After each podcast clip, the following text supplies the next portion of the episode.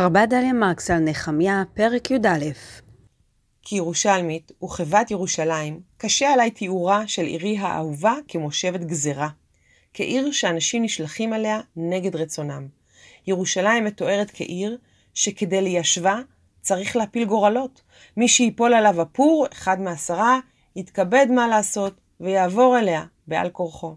מנהיגי העם כבר ישבו כולם בעיר, וישבו שרי העם בירושלים, אולם העם לא מיהר לבוא לבירה. קראנו בפרק ז', והעיר רחבת ידיים וגדולה, והעם מעט בתוכה, ואין בתים בנויים. איך נקים את הממלכה אם הבירה ריקה מאנשים? ובכן, כדי להתמודד עם הקושי הזה, היה צריך לחייב אנשים להתגורר בה.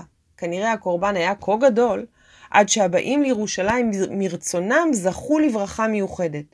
ויברכו העם לכל האנשים המתנדבים לשבת בירושלים. כך בראש פרקנו. ברכת העם למתנדבים לבוא לירושלים מזכירה ברכה אחרת, מודרנית, ברכת עם של חיים נחמן ביאליק. שירו שאותו הוא כתב בשנת 1894, כשהיה בן 21 בלבד. והנה הבית הראשון של ברכת עם. תחזקנה ידי כל אחינו המכוננים, עפרות ארצנו באשר הם שם. על יפול רוחכם על עזים מתרוננים, בואו שכם אחד לעזרת העם.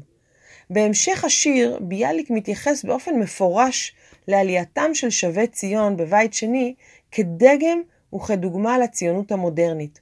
הוא אומר, מימי זרובבל ידינו לא כוננו, מפעל אדירים כמוהו ורב. אלא שבעוד שהברכה בנחמיה נאמרת על העולים שהתנדבו להתגורר בירושלים דווקא, ביאליק מברך את ידי כל אחינו המכוננים עפרות ארצנו באשר הם שם, ברחבי הארץ כולה.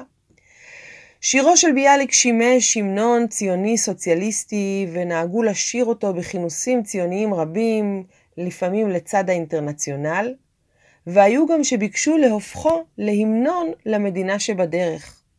ההמנון שנבחר בסופו של דבר, כידוע, עורג עליה, עורג על ארץ ציון וירושלים.